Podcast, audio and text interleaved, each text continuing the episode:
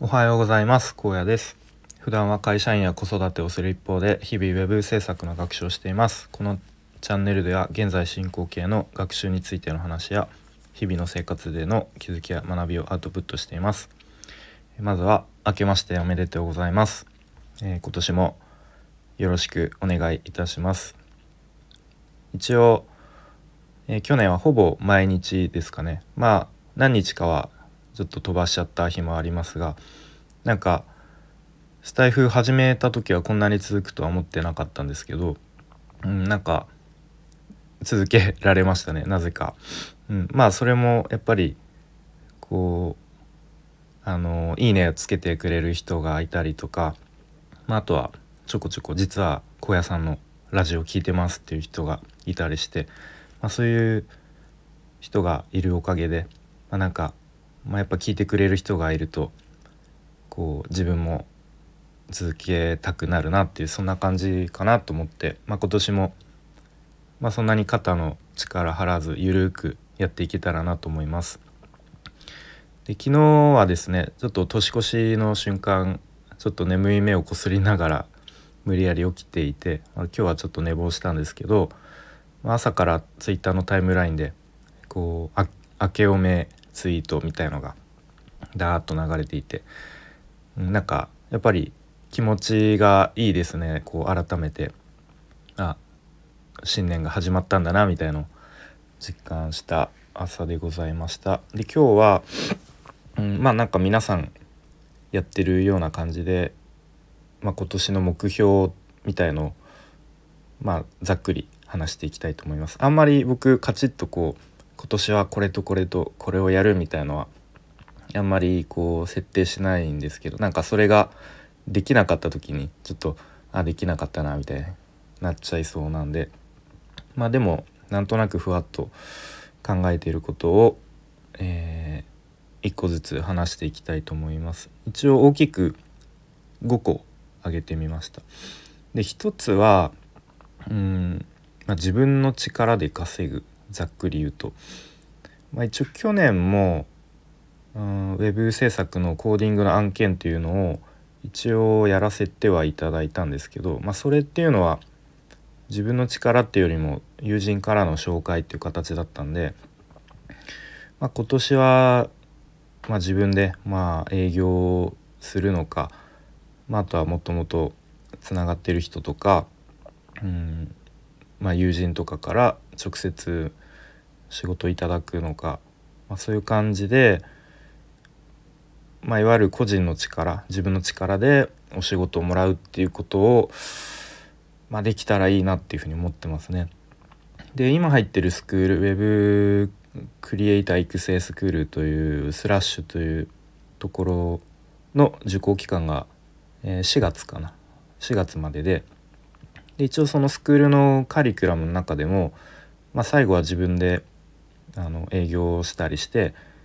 実際に案件を取ってそれをあの実際に案件をこなしましょうみたいなところまで行くので、まあ、そのスクールのカリキュラム内でそれが実現できるかできればいいなというところですね。はい、えー、じゃあまあ次いきますね。2つ目がまあ、健康管理と体型維持みたいな感じで、まあ、ある程度規則正しい生活を送りたいなと。やっぱちょっとでも一日でもやっぱり崩れるとそこから立て直すのって結構大変なので、まあ、できればあの朝朝活スタイルが好きなので、まあ、夜はちょっと思い切って早めに寝て朝早く起きて作業するっていうこう、えー、言葉が出てこないなサイクルにしたいと思います。であとはね、まあ、なるべく、えー、太太らないように 単純に結構ね去年去年結構太っちゃったんですよね体重が。なのでうん、まあ、体重減らすのもそうだけど、まあ、体型をちょっといい感じに保ちたいなと。やっぱ30代もそろそろ半ばに差し掛かるので、うん、やっぱり周りの人とか見るとね結構こううん 体型がね変わってくる年代だと思うんでちょっとそこもできるだけシュッとした感じを保ちたいなと思います。結構太るとやっぱ自己肯定感が下がっちゃう気がして僕の中では、うん、でなんかいろんなことにちょっとやる気とかも下がっちゃうような気がするんで、まあ、そこは意外と個人的には重要かなと思ってます。はい。3つ目ですね、えー、仕事家族あとは副業のバランスを取るということでまやっぱここのバランスがすごくいまあ、未だに難しくて試行錯誤しているような感じで、まあ、仕事本業の方は、まあ、もちろんやるべきことはやりつつまあまあ無理にそっちに時間を取られすぎて消耗しちゃうとやっぱこう家庭の方にも支障が出たりまたま副業というかあの、まあ、ウェブ制作の学習とかもちょっと時間が取れなくなってしまうというので。まあなんだろうある程度線引きをしてというか無理しすぎない程度にまあでもやるべきことはやるっていう感じでやっていきたいと思います。で、まあ、家族との時間ですね、まあ、これも本当に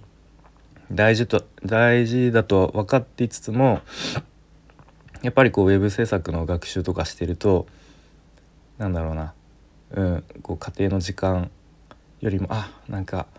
もっと学習の時間取れたらなみたいに思っちゃう時もあるんですけれども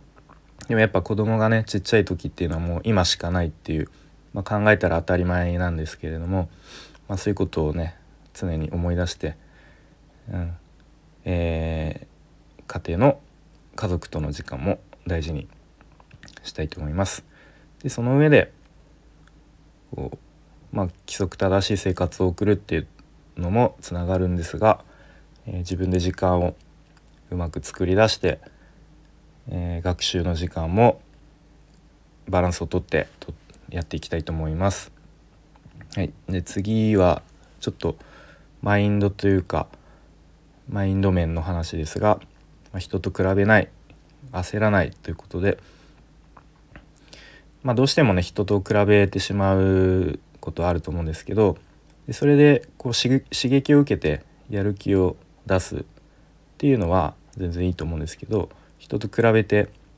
こう焦ってしまうと、まあ、んまり、うん、いいいい効果はないと思うんで、まあ、人と比べつつまあでも自分のこうペースというか、まあ、自分のやるべき目の前のやるべきことっていうのをちゃんとこう見つめてやっていきたいと思います。でどうしてもこう焦ってなかなか思う通り思い通りにいかないって時は、まあ、紙に書き出したりとかして、まあ、自分の頭をねうまく整理していけたらなと思います。でえー、5つ目ですかね、えー、お金の管理をちょっともう少ししっかりしようっていうことで、まあ、一応僕積み立て NISA をやっていてでもほん本当にほぼ放置でまあ、一応えっと順調に増えてはいるんですけど、まあ、ちょこちょここう見直したりとか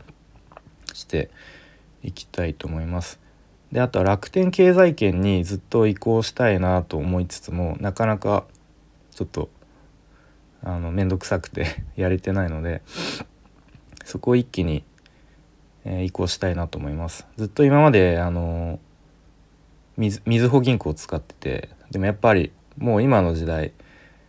いろいろとね問題も多いしちょっともうみずほはいいかなっていう感じで一気に銀行とあとはカードと楽天証券にこうババッと移行したいなと思います。あと結構毎月の支出とかも割とルーズな面があるのでしっかり把握したいと思います。であとちょっと番外編というかスタイフで言うとうんとなんか結構あこれ話したいな。でもちょっとこれはさすがに踏み込んだ話すぎるからちょっとやめておこうみたいな。ことも時々あって。あそういえばじゃあそういう時にメンバーシップ放送とかっていうのをやれば、まあ、本当にこう聞きたい人だけにその放送が届くのかなとかぼんやり考えていて。なのでうんちょっとこうなんだろうプライベートすぎる話とかちょっと踏み込みすぎた話とかあまりこう誰でも聞けるようなところに発信するのはちょっと気が引けるかなみたいな話は、まあ、メンバーシップ放送だっけな。ちょっと言い方合ってるか分かんないですけどやってもいいのかなと思いつつまあでも聞いてくれる人いなかったらね、まあ、ちょっとあんまややる意味もないかと思うんでちょっとそこはあの迷い中というか、まあ、もし気が向いたらやろうかなとやってみようかなと思ってます。はい、えー、ということで今日すごいなんか頭がぼっとしてグダグダですがまた今年も1年、えー、スタイフを通してつな、えー、がっている人よろしくお願いします。はい、では今年も良い1年にしましょう。